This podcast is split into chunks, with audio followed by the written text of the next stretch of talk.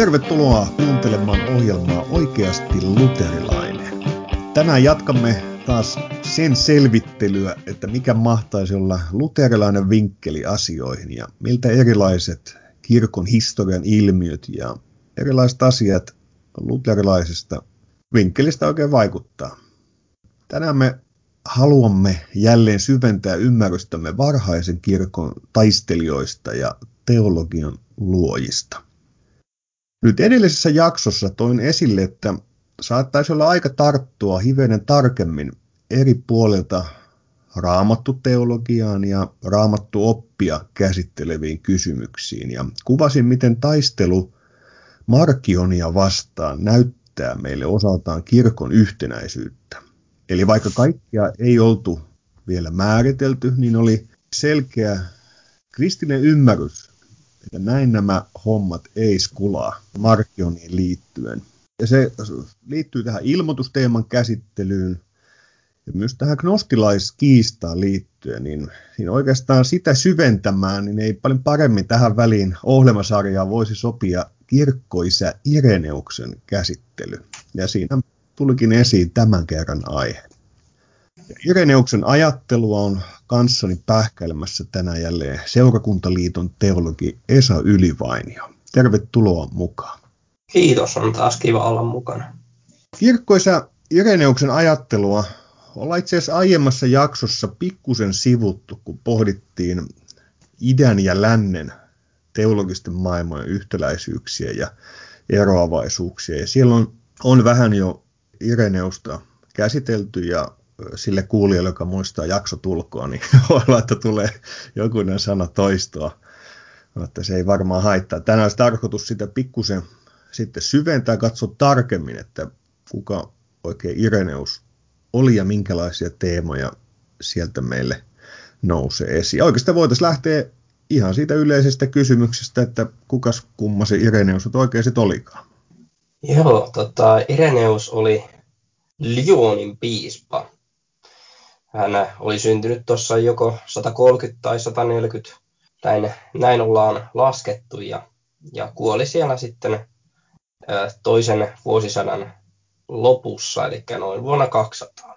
Hän oli kreikkalaissyntyinen Smyrnan kaupungista kotoisin, ja nyt jos on vähän lukenut kirkkohistoriaa tai patristiikkaa tai muuten ollut hereillä, niin täällä Smyrnassahan vaikutti apostoli Johanneksen oppilas Polykarppos. Ja Ireneus on sitten suoraan tämän Polykarppoksen oppilas ollut lapsuudestaan asti. Polykarppos kuoli Kristuksen todistuksen tähden marttyyrinä tuossa 150-luvun puolivälissä tai 160-luvun puolella. Ei olla ihan varmoja siitä päivämäärästä, tarkasta päivämäärästä, mutta tällä Polykarppuksella oli suuri vaikutus Ireneukseen. Tästä hän saa ikään kuin suoran liittymäkohdan apostolien perintöön ja valjastaa sen perinnön ja tradition taisteluun totuuden puolesta. Tässä hän muotoilee apostolisen sukkession, eli apostolisen seurannon ajatuksen myöskin. Aika lailla ei välttämättä ensimmäisenä kirkon historiassa, mutta se, hän suorasanaisesti sen muotoilee ja hän on ehkä ensimmäinen tällainen sen ajatuksen systematisoija. Eusobiuksen kirkkohistoriassa on Ireneuksen kirje tämmöiselle roomalaiselle jäppiselle, jossa hän puhuu tästä Polykarppoksesta omasta suhteestaan tähän piispaan. Ja Ireneus kirjoittaa, voi mainita paikankin, missä hän istui ja puheli, mistä hän meni ulos ja sisään. Muistan hänen elämän tapaansa, hänen ulkomuotonsa, hänen kansalle pitämänsä puheet, kuinka hän kertoi seurustelustaan Johanneksen kanssa ja muiden kanssa, jotka olivat nähneet Herran, kuinka hän mainitsi heidän lausumansa ja mitä hän oli heiltä kuullut Herrasta, hänen ihmetteoistaan ja opetuksistaan. Nyt sitten tuntemattomasta syystä Ireneus siirtyi nuorena miehenä Galliaan, Lugdunumiin, Lyoniin, eli ollaan siellä Asterixin maisemissa, jossa hän sitten toimi presbyteerinä, eli tämmöisenä jonkinlaisena alempana seurakunnan pastorina. Ja sieltä sitten, kun hän oli nuori presbyteeri, niin hänet sieltä Lugdunumista lähetettiin Roomaan selvittämään montanolaisuutta koskevaa riita-asiaa. Eli silloin vaikutti tämmöinen montanolainen karismaattinen liike, ja Ireneus, joka oli tämmöinen rauhallinen luonne, niin hän, hän, tota, hän meni selvittämään tätä asiaa ja rauhoittelemaan näitä, näitä kirkon piispoja, että antaa heidän olla, he eivät ole vielä vaarallisia ja, ja, ja tota, he ovat vain tämmöisiä innokkaita. No, tämä kanta sitten parikymmentä vuotta myöhemmin muuttui toisenlaiseksi, näin montanolaisuudesta tuli hurmahenkinen liike. Mukanaan Ireneuksella oli kirje, josta, jossa hänestä sanottiin Rooman piispalle, kerrottiin Ireneuksesta, että pyydämme sinua pitämään häntä sinulle suositeltuna, sillä hän on kiivailija Kristuksen liiton puolesta. Jos tietäisimme, että virka hankkisi vanhurskautta, suosittelisimme häntä erityisesti seurakuntapresbyteerinä, sillä tämä arvo hänellä on. Ja sitten vuonna, tuo, vuonna 177 Ireneus palaa tältä matkalta ja tällä välin on piispa Foteinos kuollut vainoissa määrättyyrinä, eli se häntä edeltävä Lionin piispa. Ja Ireneuksesta tulee sitten hänen seuraajansa, vaikka onkin kreikkaa puhuva mutta silloin kirkon kieli olikin vielä pitkälti kreikka. Hänen työnsä keskittyy uskon puolustamiseen erityisesti tätä gnostilaista harhaa vastaan. Ja hän tässä polemiikissaan, tai tästä polemiikista huolimatta, ja taisteluistaan huolimatta, niin Irenauksen piispajan kirjeestä huokuu kehotus rauhaan ja yksimielisyyteen. Hänen nimensäkin tarkoittaa rauhaisaa. Ja tämä kuvastaa Ireneuksen luonnetta kyllä tämä hänen nimensä. Hän kehottaa rauhaan ja yksimielisyyteen, mutta hän ei tingi totuuden ja evankeliumin puolesta. Hyvinkin tota, luterilainen periaate. Tämä onkin hauska piirre, koska se on tullut useammalla kirkon isällä myös vastaan. Että heidät tunnetaan tämmöisenä suurena oikean uskon puolustajina ja taistelijoina mutta siltikään kun tullut esiin tämmöinen kuin valtava, että ei he halua mitään niin kuin öykkäreitä ja riehojia olla, vaan niin Kristuksen rauhan julistajia. Mutta sitten on tietyt rajat, joiden yli ei voida mennä ja niitä on puolustettava. Ja juuri nyt myös sitten Ireneukseen liittyen, että hänet tunnetaan juuri vaikka sitten niin kuin nostit tämä gnostilaisuus kiistan esiin. Ja no tuossa tuli esiin Polykarppos ja ehkä tämmöisenä tiiserinä voi sanoa, että nykyään kun tulee trailerit aina vuosi pari melkein ennen kuin tulee elokuva, niin voi todeta, että, että Polykarppos jakso löytyy kyllä minun listoiltani ja haaveilin, että semmoisen ennättäisi tekemään.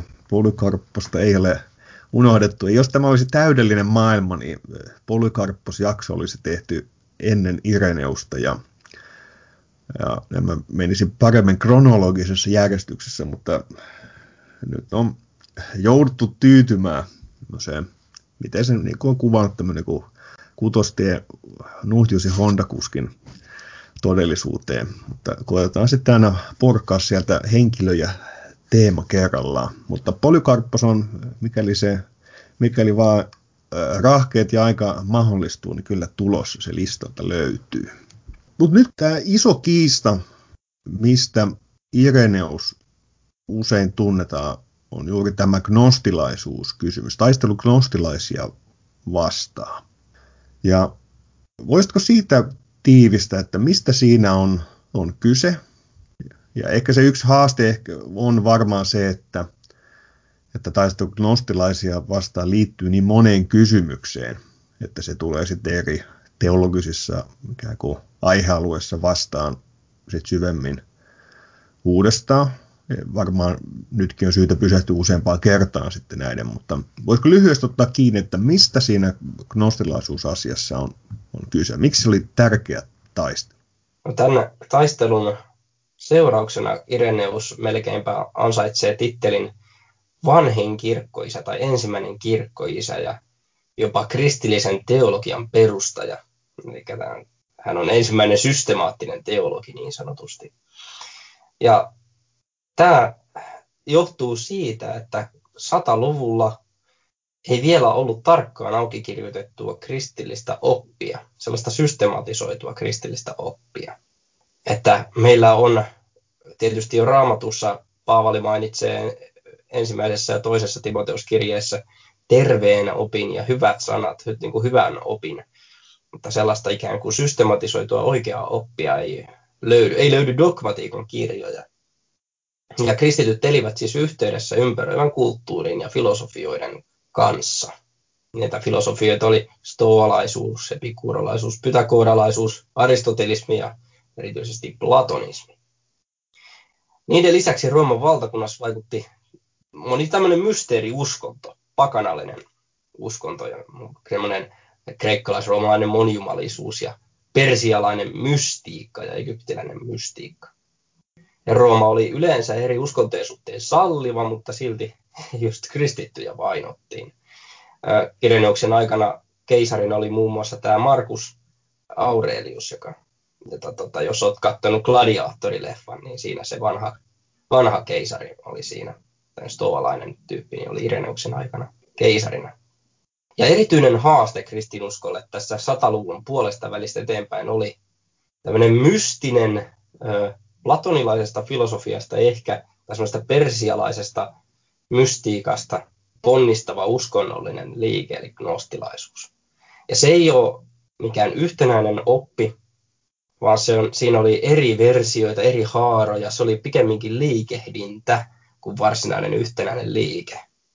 Ja se edustajia, kuuluisia edustajia oli just Markkion, jota te olette käsitellyt, sitä, sekä Kerintos, Enkriitit ja Nikolajitat, ja sitten Valentinos, ja tämä gnostilaisuuden muoto, jota vastaan Ireneus taistelee, on just nämä markkionilaiset ja erityisesti Valentino, Valentinoksen opetus. Kaikilla kirkkoisilla tuolla sataluvulla löytyy teksti, jossa lukee Markkionia vastaan. Se on, se on ollut tämmöinen yleisin kirjan otsikko varmaan kirkkoisilla silloin niinä aikoina. Mutta oli myös yhdistäviä tekijöitä, vaikka tämä gnostilaisuus oli tämmöinen monihaarainen liike, liikehdintä. Pystyisitkö antamaan karvalakki-mallin siitä, että mikä on ne gnostilaisuuden ydinkysymykset, joita vastaan sitten kirkkoisät taisteli? Missä he näki, että kristinusko on ikään kuin, niin kuin suurimmassa vaarassa vääristyä? No tiiviisti sanottuna gnostilaisuudessa opetettiin, että maailman luonne ja sen luoja on paha. Sillä aine on paha. Tämmöinen vahva dualismi joka asetti sielun ja aineen vastakohdiksi. Aine on pahaa ja sielu on hyvä. Aineellisen maailman on synnyttänyt, eli tämä vanhan testamentin Jumala on myös tämmöinen paha demiurgi, paha luoja, joka on vastuussa sen, sen olemuksellisesti inhottavan ja jotenkin ala-arvoisen aineen olemassaolosta.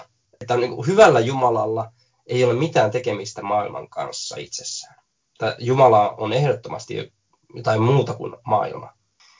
Maailman Herra on paholainen ja paha luoja. Sitten on tämmöisiä henkiolentoja, eli aioneita, joita on lukuisia, ja, ja tämä demiurgi, eli maailman luoja, on yksi näistä tämmöisistä aioneista. Eli tässä uskotaan käytännössä monijumalisuuteen tai ainakin kaksijumalisuuteen. Sitten ihmis, ihminen pelastuksesta ja Kristuksen persoonasta he opettivat, että koska aine on pahaa, pelastus tapahtuu vapautumalla tästä aineesta. Tämä tapahtuu tämmöisen oikean pelastavan salatiedon, eli gnoosiksen välityksellä. Jeesus oli tämän salatiedon ilmoittaja ja hyvän Jumalan lähettiläs. Hän ei ollut lihaksi tullut sana, hän ei ollut ihmiseksi syntynyt Jumala, hän vain vaikutti ihmiseltä ja tämä on siis doketistinen harha. Kristus vaan vaikutti olevan ihminen, mutta ei todellisesti ollut. Ja sitten tämä Gnoosis on siis tämmöinen salainen ilmoitus ja viisaus, joka on tallennettu salaisiin teksteihin. Ja näitä on sitten gnostilaiset evankeliumit, eli jossa he kirjoittivat ikään kuin omia versioitaan näistä kristillisistä evankeliumeista, joissa levittivät tätä, tätä tota, opetuksiaan. Ja siihen sisältyy tämmöistä karismaattista, ylihengellistä korostamista ja ironisesti ankaraa asketismia. He myös taistellen lihaa vastaan, he korostivat, että ihminen vapautuu lihasta ja se tapahtuu tämmöisen salatiedon ja asketismin kautta. Eikö niin, että siinä on tämä erikoinen ristiriita juuri, että siellä on, että kun on se ajatus, että tällä maailmalla ja meidän lihalla ja ihmisyydellä ei ole mitään merkitystä, niin sitten se sovellutus, mitä sitten näiden kavereiden ajattelussa tulee, niin on hyvinkin ristiriitainen. Että siellä on toisaalta on tämä askeettinen haara, jossa täytyy niin irtautua kaikesta tämän ajallisista jutuista. Ja sitten toisaalta voi olla niin hyvin villiä tämmöistä ikään kuin hedonistista meininkiä ja lihallista vapautta. Ja sitten todetaan, että ei tällä ole mitään väliä, että tämä on vaan tämmöistä lihallista, että todellisuudesta on sitten nämä ikään kuin tämä henkinen ja aineeton todellisuus. Joo, kyllä, juurikin näin. Eli, eli tota, he toisaalta pyrkivät hengellisessä minässään irti ruumiista ja irti maailmasta ja sitten sallivat sen ruumiin mennä menojaan ja tehdä tekojaan. Ja heillä tämä ei tuottanut minkäänlaista ristiriitaa. Ja tämä johti muun muassa, muun muassa myös siihen, että he opettivat, että ihmisellä ei ole vapaata tahtoa. Ihminen ei voikaan tehdä muuta ruumissaan kuin vain elää hedonistisesti, koska se aine ja ruumis on pahaa. Se haluaa elää hedonistisesti.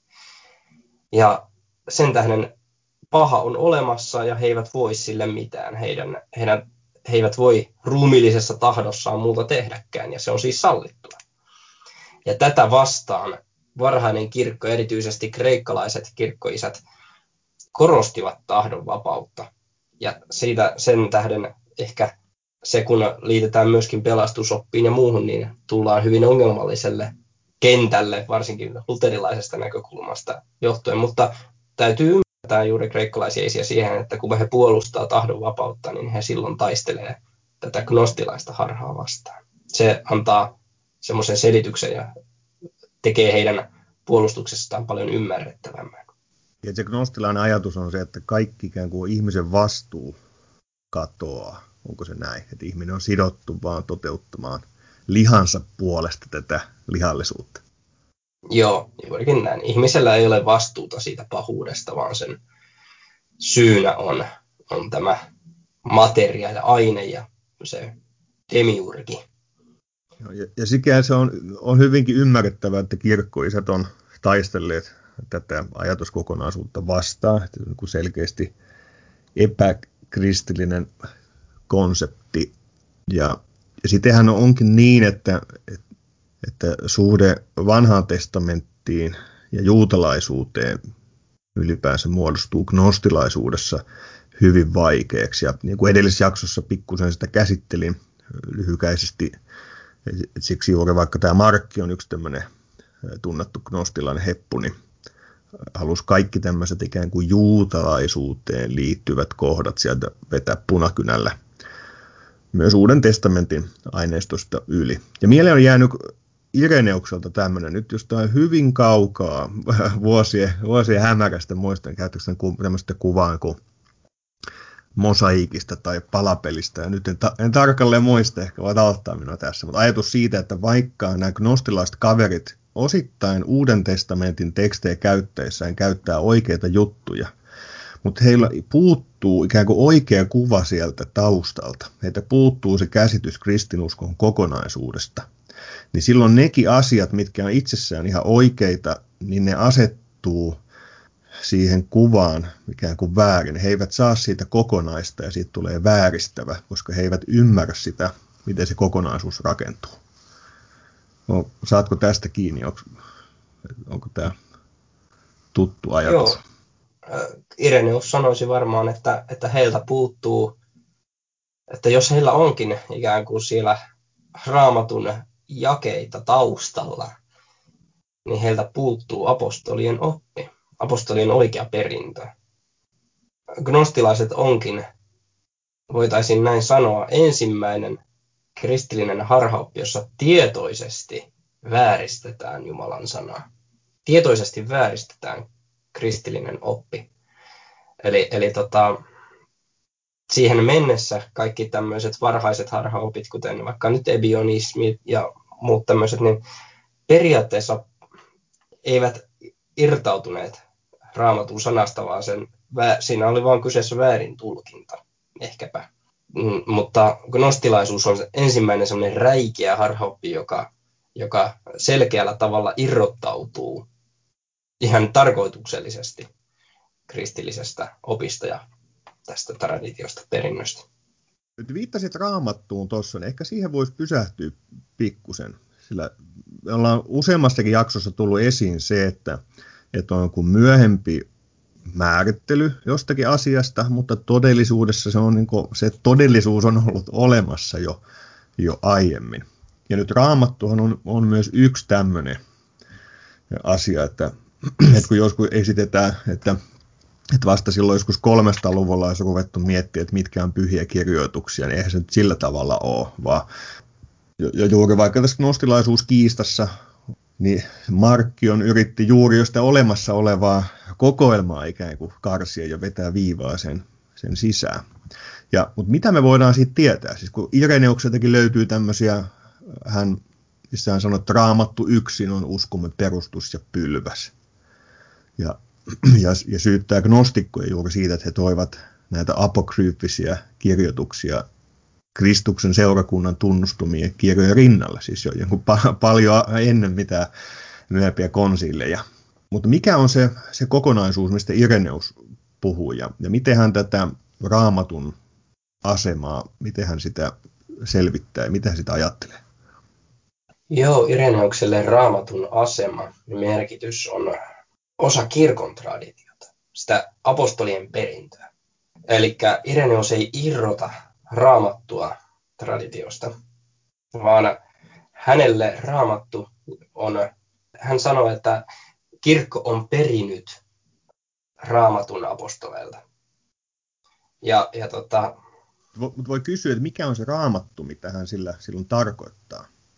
Mikä on se, että me voidaan tarkemmin miettiä joskus, mitkä on ne tekstikokoelmat, mitkä silloin on ollut, ollut olemassa ja onko siitä ihan täyttä täyttä selvyyttä, mutta onko niin, että Ireneus liittää tämän selvästi on apostoliset tekstit on, on, on se perusta, mikä uuden liiton seurakunnan täytyy seurata.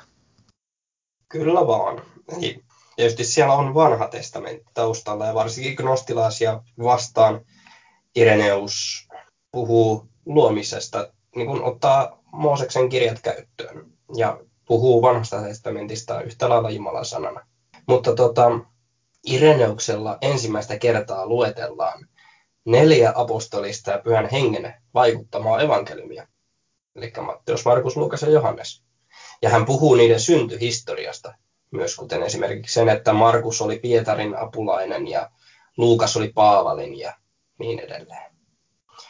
Ja tämän lisäksi sitten tota, hän luettelee jo melkein koko Uuden testamentin yleisesti tunnustetut kirjat.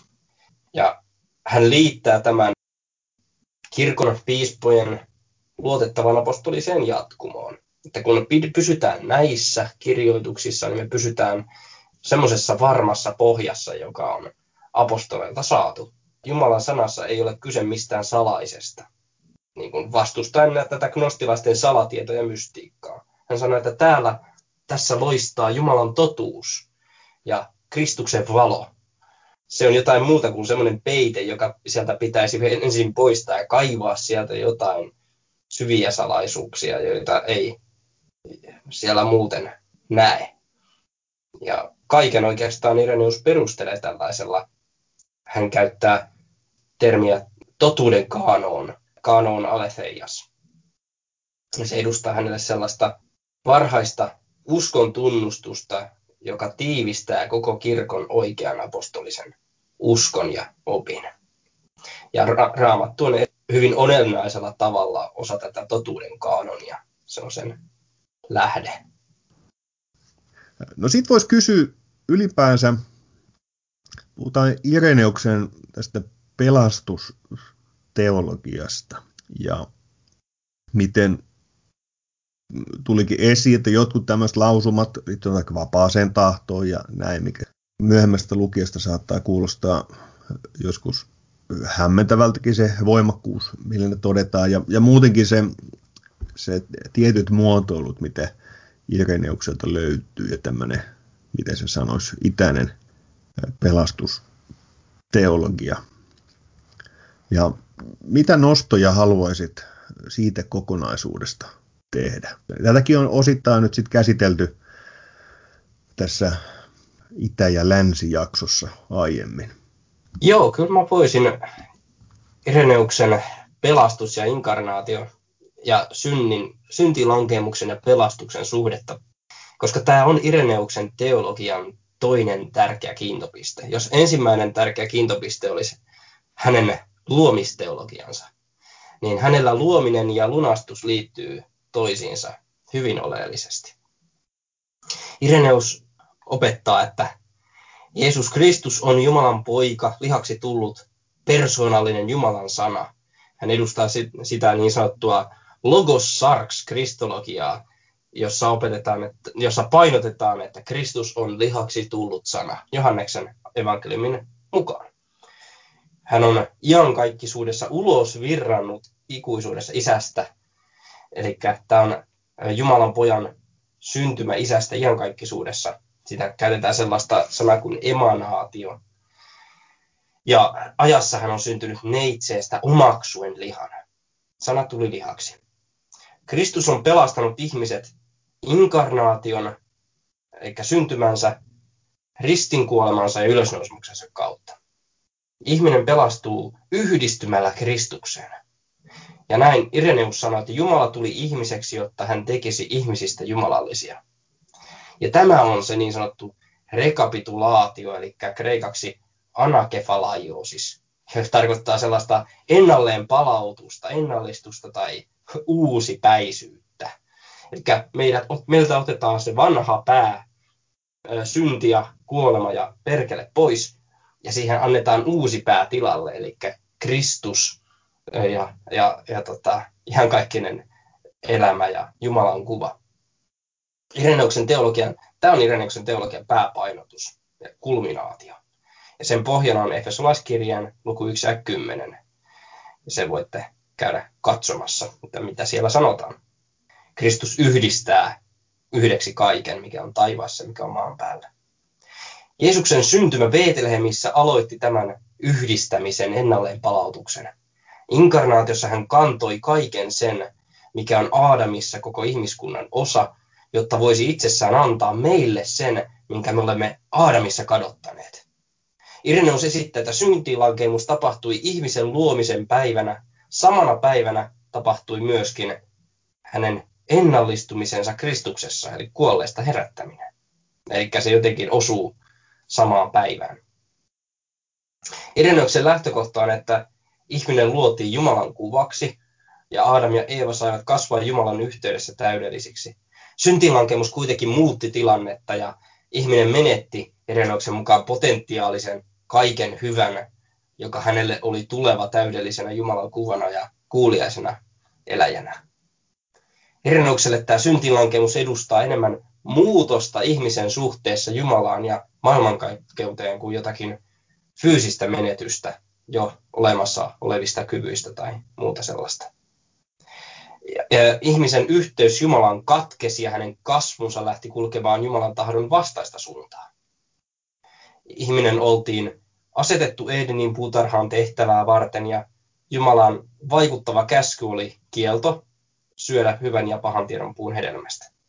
Ja tämän käskyn Ireneus ymmärsi positiivisena, että se antoi, ihmisen, antoi rajat ihmisen kyvyille ja älylle toimia ja kasvaa Jumalan tahdon mukaan. Tämän käskyn kautta Jumala aikoi kasvattaa ihmisestä täydellisen. Lankemuksessa sekä ihmisen kyvyt että äly kääntyy ylösalaisin tätä, tähän Jumalan tahtoon nähden. Ja se, ne kääntyy ihmisen omiin mielitekoihin pois Jumalasta. Ireneukselle käsky puuhun liittyen suojeli ihmisen ominaisuuksia kykyjen väärinkäytöltä. Eli sellainen tiedon jano, joka ei ollut sopivaa, oli syntilankemuksen syy. Ja tässä Ireneus taistelee gnostilaisia vastaan, joka siis perusti oppiinsa salatulle tiedolle. Vaikka pahuus on tottelemattomuutta ja kuuliaisuuden puutetta, näkee Ireneus sen myös luonteeltaan vääränlaisen oman tiedon janona. Ja synti on kapinaa ja epäkuuliaisuutta, jonka korjaa vain Kristuksen kuuliaisuus sekä Marian kuuliaisuus enkeli sanalle. Eli tässä asetetaan Aadamin paikalle Kristus, toinen Aadam, ja Eevan paikalle asetetaan Maria. Siellä e, niin kuin, niin kuin Eeva hylkäsi Jumalan tahdon syömällä puusta, niin samalla tavalla tai sitä, siihen vastakohtana Maria sanoi, että tapahtukoon minulle tahtosi mukaan. Ja tämä ikään kuin korjaa, Marian kautta korjaantuu se ongelma, joka sai alkunsa Eevan uskottomuudesta. Ja näin Jumala korjaa syntilankemuksen pahuuden Aadamin lankemuksen seurauksen. Kristuksessa ihmisessä uusiutuu taas Jumalan kuva ja kaltaisuus. Ireneus kirjoittaa, hän ei ole muuta kuin tuonut takaisin isän alkuperäisen kuvan, kun hän etsi sen, mitä on kadonnut. Kuoleman valta lähtee, kun elävä Jumala tulee ihmiseksi, kuolee ja nousee kuolleista. Kristus omaksuu meidän luontomme ihmisyyden, sekä ruumin että sielun. Ja tässä Ireneus on hyvin semmoinen jopa edellä kulkija tämmöiseen tota 300-luvun teologiaan sitten. Hän kirjoittaa, sitä mitä ei ole omaksunut, sitä mitä hän ei ole omaksunut, hän ei ole myöskään parantanut.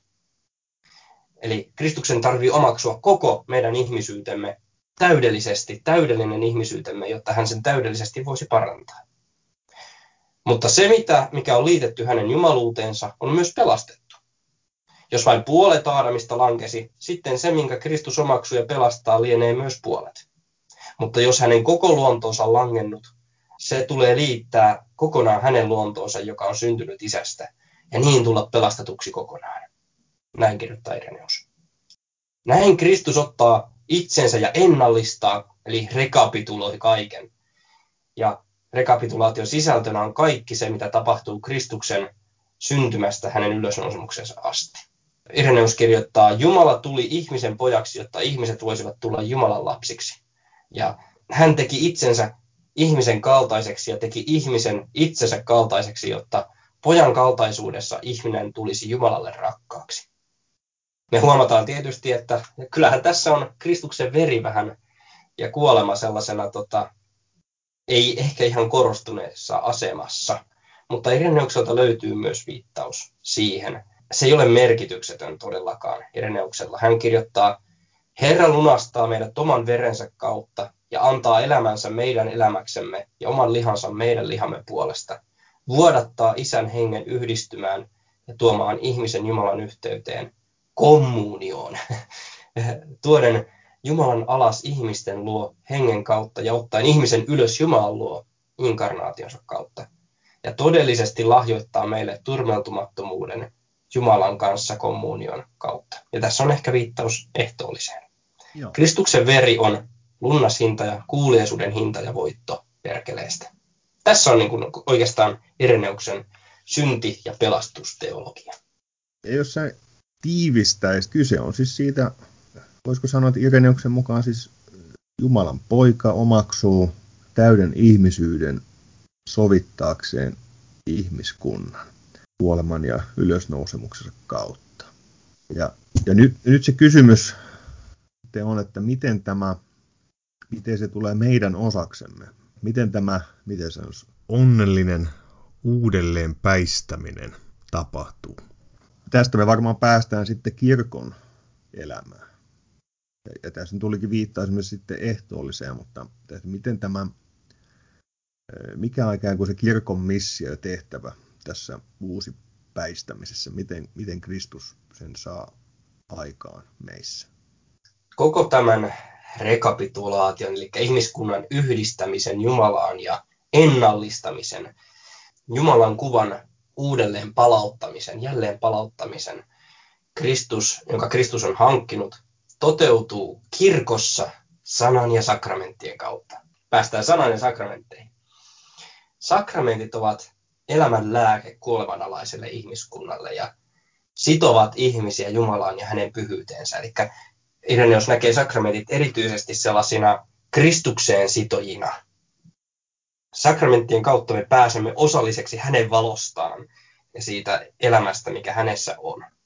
Kasteessa ruumis yhdistyy Jumalaan. Ja siinä meille tulee katoamattomuus, pyhän hengen asuminen meissä ja iankaikkinen elämä. Siinä tapahtuu se Kristuksen asettaminen meidän pääksemme kasteessa. Sekä ruumis että sielu ovat syntiset ja siksi kumpikin tarvitsee lunastavaa jumalallistamista, eli teosista. Ei niin, että meistä tulisi olemuksellisesti jumalia, vaan meidät otetaan Jumalan yhteyteen. Jumala antaa itsensä meille ja liittää meidät itsensä. Sitä on tämä Ireneuksen jumalallistaminen, eli teosis. Se on Ireneukselle Jumalan armoa, hänen uutta luomistyötään sanan kautta. Lapsikaste erityisesti löytyy Ireneukselta. Ireneuksen puolustus lapsikasteen puolesta. Hän kirjoittaa, Jeesus tuli pelastamaan kaikkia, kaikkia sanon minä, jotka hänen kauttaan uudesti synnytetään Jumalalle. Imeväisiä lapsia, pieniä lapsia, nuorukaisia ja vanhuksia.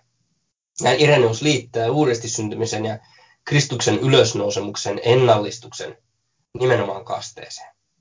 Mutta ei ainoastaan kasteeseen, vaan myös ehtoollinen toisena sakramenttina kuolemattomuuden lääke. Siinä todella läsnä olevat Kristuksen ruumis ja veri liittävät, sen nauttivat syntien anteeksantamukseen sekä ylösnousemukseen. Sillä ehtoollisessa vastaanotetaan sama Kristuksen ruumis, joka on kuollut ja noussut kuolleista, ja veri, joka on vuodatettu lunastuksen hintana syntien anteeksiantamiseksi. Se, joka tulee osalliseksi ehtoollisesta, on tullut osalliseksi Kristuksesta ja kaikesta siitä, mitä hän on ja mitä hän antaa, mitä hän on hankkinut. Ehtoollisen osalta on ehkä paras Kristuksen veren ja ruumiin uhrin korostus pelastuksen saralla. Ja siinä, siinä Ireneus on hyvin lähellä luterilaisia.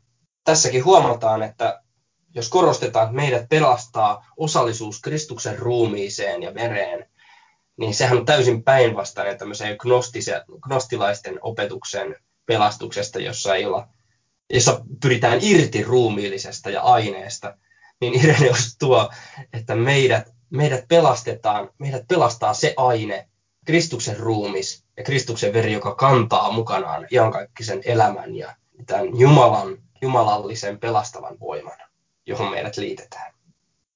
On kyllä hienoa, miten tämä kuvaa meille sitä varhaisen kirkon hengellisyyttä, sitä teologian otetta ja opetusta. Siis me ajatellaan, että siellä on apostoli Johannes, jonka oppilas on Polykarppos, ja sitten meillä on Polykarppoksen oppilas Ireneus, joka sitten kuvaa, tämä on ollut se heidän uskon, vaikka kasteteologian tai ehtoollisteologian suhteen, niin olisi nyt erikoista ruveta väittää, että tässä olisi jossakin, että he jotakin aivan muuta kuin vaikka sitten apostolit olisi opettanut tai että varhaiseen kirkkoon tai ei olisi kuulunut ollenkaan tämmöinen opetus vaikkapa sakramenteista.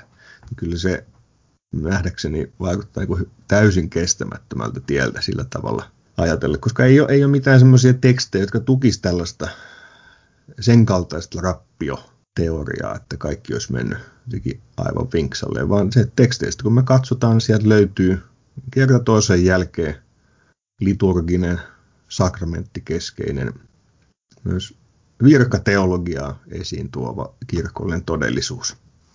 Ehkä voisin tähän liittyä itse asiassa virkateologiasta äh, vähän kysyä vielä, että mitä voidaan löytää Ireneukselta tähän kokonaisuuteen liittyen. Ja ehkä tässä voisi vähän palata vähän myös tähän raamatun tulkintakysymykseen. Mä muistelen, että se, se liittyy ehkä sen tyyppisiin kysymyksiin Ireneuksella, että hänellä on tämä, että hän käy jonkinlaista kamppailua ikään kuin raamaton tulkinnasta, että, ja ajatus siitä selkeä, että on pyhät kirjoitukset on se, mihin kaikki perustuu, mutta sitten tulee kysymys siitä tulkinnasta. Ja, ja eikö niin, että hän nostaa tässä erityisesti sitten piispan viran merkityksen esiin?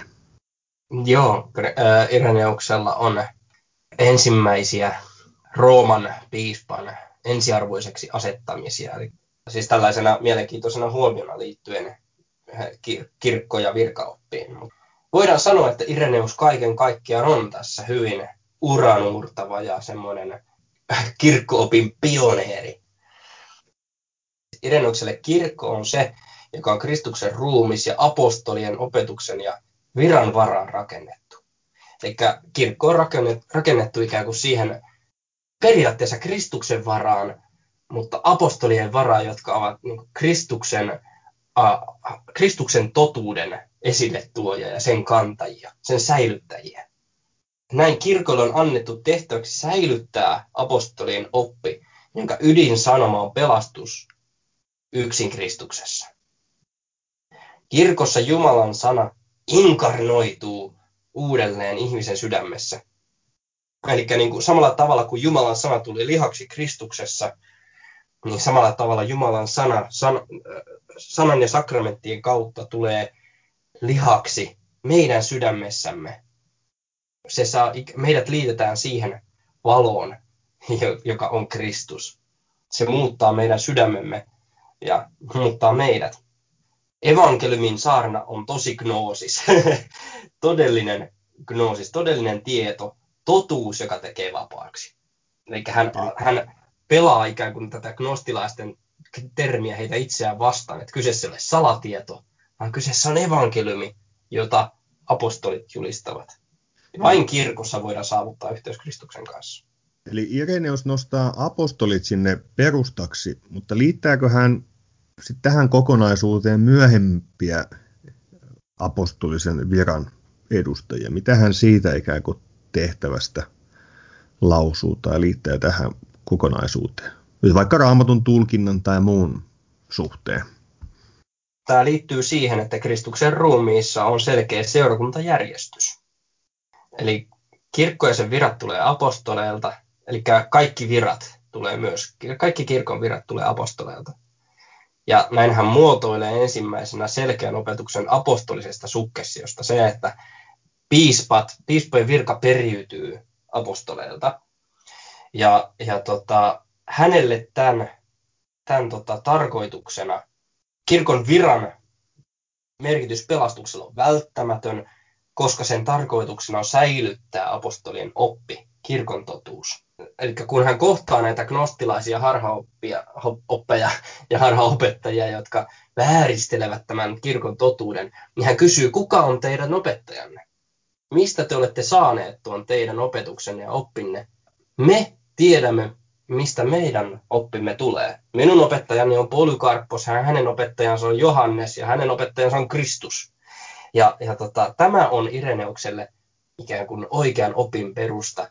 Ja apostolisessa sukkessiossa on siis kyse oikeasta opista, eikä niinkään välttämättä sellaisesta ominaisuuksien periytymisestä.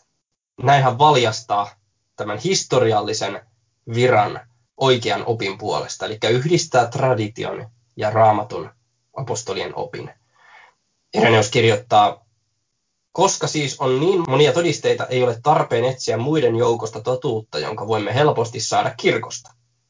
Sillä apostolit ovat antaneet kirkolle kaiken, mikä on totuutta, kuten rikkaalle pankille pidättämättä itsellään mitään. Ja niin kuka tahansa, joka haluaa, voi juoda kirkosta elämän siemauksen. Tämä on elämän portti, kaikki muut ovat varkaita ja ryöväreitä. Hän kirjoittaa myös, missä kirkko on, siellä on Jumalan henki. Ja missä Jumalan henki on, siellä on kirkko ja armo. Ja henki on totuus. Ne, jotka eivät ole osallisia henkeen, eivät sen tähden saa ravintoa äidin rinnoista, eivätkä juo kirkkaasta lähteestä, joka lähtee Kristuksen ruumiista. Eli tästä apostolisesta suksessiosta voisi ajatella hyvinkin niin, että että se, mitä Ireneus ikään kuin ajaa takaa, on se, että tämä tietty opetus Jumalan armosta ja siitä kristillisen seurakunnan kokonaisuudesta voisi säilyä. Ja se varsinainen ydin on juuri tämä opetus, mutta siinä ajassa sen takeena on ollut juuri se, että voidaan todeta, että tämä on saanut opetusta tältä ja tämä piispa on vihkinyt tämän. Voidaan, että kuka on kutsun lähettänyt, vihkinyt, voidellut tehtävä ja antanut opastuksen ja silloin tiedetään, mikä ikään kuin tradition edustaja kaveri on. Ja, ja juuri, juuri niin, että se opetus ja ydin voisi säilyä ja olla se ytimenä. Että tämähän sinänsä, että kun taas luterilaisena ihmettelee tätä maailmaa, niin mun nähdäkseni luterilaiset on, ovatkin katsoneet sitä juuri sillä tavalla, että tämä niin kuin piispallinen suksessio on haluttu säilyttää, mikäli mahdollista, mutta sitä ei ole nähty ehdottoman välttämättömänä, että esimerkiksi pappisvihkimys olisi oikea tai piispan vihkimys olisi oikea, koska lopulta se, se olennaisin kysymys on juuri se ydin on se oikean opetuksen säilyminen. Juurikin näin, joo. No onko joku teema Ireneukselta, jonka vielä haluaisit nostaa esiin? No tota, sen, sen voin sanoa, että olisi synti ja häpeä, jos käsittelee Ireneusta ilman, että puhuu hänen opetustaan luomisesta. Koska luominen on ikään kuin se, missä hän käy sen varsinaisen taistelunsa, luomisteologia. Siinä hän on hyvin uraurtava, ja se liittyy erottamattomalla tavalla hänen tähän opetukseensa pelastuksesta ja lunastuksesta.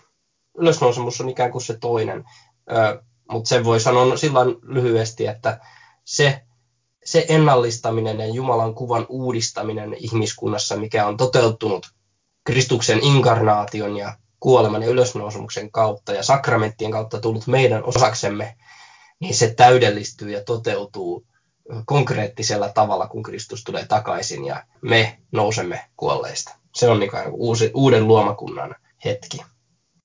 No jotta me ei ihan syntiä ja häpeää vaivuttaisi, niin, niin on, onko sitä luomiseen liittyen joku semmoinen kokonaisuus, minkä, minkä voisit nostaa esiin, miten saisi kiinni siitä Ireneuksen opetuksesta?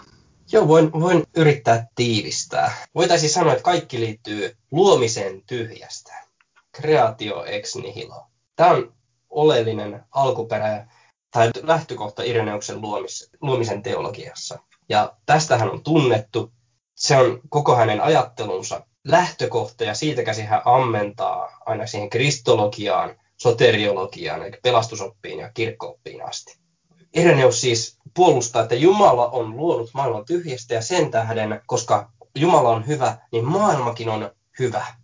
Maailma on yhden hyvän Jumalan luoma ja usko Jumalaan taivaan ja maan luojaan on kirkon perustuspilari. Tämä on sitten semmoinen piiskan isku Markkionia ja Valentiinasta vastaan, krostilaisia vastaan ja avoimesti ja voimalla. Jumala on yksi hyvä, pyhä ja jakamaton ja siitä seuraa myös sit maailman arvo ja ihmisen arvo, aineen hyvyys. Ireneus kirjoittaa, vain yksi on Jumala ja luoja, hän, joka on korkea yli kaikkea ylhäisyyttä ja valtaa ja herrautta ja voimaa. Hän on isä, hän on Jumala, hän on luoja, hän on alkuunpanija, hän on tekijä. Ireneus käyttää tässä nimitystä demiurgos, eli demiurgi, Jumala on oikea tekijä, oikea demiurgi, hyvä, kaikkivaltias luoja, eikä mikään gnostilaisten vääristynyt eh, paholainen. Hän on tekijä, joka itsensä kautta on tehnyt sanallaan ja viisaudellaan taivaan ja maan ja meren ja kaikki, mitä niissä on. Hän on vanhurskas ja hyvä, joka on luonut maan ja muodostanut ihmisen, istuttanut paratiisiin, lähettänyt vedenpaisumuksen ja pelastanut Noan. Jumala on Abrahamin ja Iisakin ja Jaakobin Jumala, elävien Jumala, jota laki julistaa, profeetat lupaavat ja jonka Kristus on ilmoittanut, jota apostolit saarnasivat ja jota kirkko tunnustaa. Jumalalla on ehdoton suvereniteetti, mistään riippumaton ylivalta. Hän ei luo maailmaa pakotettuna tai taistelun tuloksena, vaan ainoastaan rakkaudesta. Aineellisuus ei ole pahaa, eikä Jumalan rinnalla ole mitään toista. Hän on yksi ja ainoa luoja. Jumala luo sanansa kautta, eli pojan kautta tyhjästä ex nihiloa latinaksi. Ja pahuudella ei ole omaa olemusta, vaan se on vain hyvä vääristymää. Eli pahuus nappaa sen olemassaolonsa hyvästä, kaikesta siitä, minkä Jumala on luonut ja vääristää sen. Lankemuksessa hyvästä luomakunnasta erityisesti ihmisestä on tullut perkeleen vanki ja samanaikaisesti hän on siirtynyt elämästä kuolemaan. Ja sitten, koska ihminen ei itse pysty tästä synnin orjuudesta päästä, niin, niin ainoastaan hänen vapautuksensa on siinä, että hänen orjuuttajansa voitetaan, ja tämä on Kristuksen tehtävä. Ja tämän takia Ireneukselle luominen on niin tärkeässä asemassa, että se heijastuu kaikessa hänen toiminnassaan. Eli sinne oppiin Kristuksesta ja oppiin pelastuksesta ja kirkosta ja viimeisistä tapahtumista myös. Hyvä, että tämä nousee esille, sillä niin kuin useammastakin kysymyksestä on todettu, nyt vaikkapa pelastuskysymykseen liittyen pelagiolaisuudesta. Eli vaikka se periaatteessa torjutaan, niin sitten se kuitenkin, me nähdään, että se vähän eri verkkareissa tulee vastaan yhä uudestaan kirkon historiassa. Ja nyt jossain määrin tämä gnostilaisuus asia on vähän samantyyppinen. Eli vaikka silloin varhaisessa kirkossa ja, ja myöhemminkin toki nämä niin kuin villeimmät sfäärit, mitä siihen liittyy, niin torjutaan ja, ja kummalliset kreikkalaisen filosofian ja kristinuskon niin kuin sekametelisoppa, mikä siitä tulee, niin se torjutaan, mutta kuitenkin se ajatus siitä ja vaikeus tämän aineellisen todellisuuden kanssa, niin sehän on semmoinen ajatus, mikä yhä uudestaan pompsahtelee sitten esiin. Ja, ja siksi me, meidän on syytä myös seurakuntien todellisuudessa hyvä uudestaan käsitellä tätä, miten me nähdään luomakunta ja miten me nähdään aineellinen todellisuus ja miten Jumala toimii niiden kautta, koska, koska tämä ajatus tulee, siis on tämä gnostilainen viritelmä, mutta sitten on samanlaista monenlaista itämaista hömppää, missä, missä tämä tulee sitten eri tavoin vastaan. Ja sikäli hyvä, että nostat näitä esiin. Joo, siis tota, Ireneuksella olisi sana sanottavana, vaikka jos nykypäivänä tämä ilmiö on eräs ilmiö nimeltä mainitsematta, tai voidaan mainita nimeltäkin, mutta se, että ihminen pyrkii saamaan oman identiteettiinsä itsensä kanssa sopusointuun muuttamalla ruumistaan, niin, niin tota, tämä Ireneukselle edustaa gnostilaisuutta. Muutetaan ruumista, jotta saadaan sielu sen kanssa sopusointuun tai jotenkin ikään kuin pyritään vapautumaan jostain oman ruumiin kahleista. Tämä on vastoin Ireneuksen, Ireneuksen mukaan Jumalan sanaa ja, ja Jumalan tahtoa. Jumala on luonut meidät ihmisiksi, Jumalan kuviksi, ja meidän ruumiimme on hyvä. Se on osallinen tästä Jumalan kuvasta. Näitä ei saa unohtaa, että Jumalan tahto on, että me kokonaisina ihmisinä olemme hänen kuvansa, ja vaikka syntilankemus on tämän Jumalan kuvan meistä tuhonnut, niin Kristus on tullut sen ennallistamaan syntymällä ihmiseksi, ottamalla ruumiin ja sielun, tulemalla täydelliseksi ihmiseksi, jotta me tällaisina ihmisinä tulisimme taas Jumalan kuviksi hänessä sanan ja sakramenttien kautta. Joo, tämä on kohtuullisen selkeä kristillisen teologian pohjalta nouseva tämä Ireneuksen ajatus siitä, mitä siitä nostat, mutta voisiko sanoa hämmentävää, hämmentävääkin kyllä se aikana. Me joskus voi olla hyvinkin radikaalia tuoda näitä, näitä esiin tai, tai näin se ainakin sitten joskus kuullaan. Mutta lämmin kiitos siitä, että pääsit ohjelmaan vieraaksi. On ollut ilo Jereneuksen ajattelu yhdessä pähkäillä. Ja jatketaan jälleen näiden kirkon suurten ja mielenkiintoisten kysymysten parissa seuraavalla kerralla. Siihen saakka sinne kaikille kuulijoille näkemiin. Moi moi!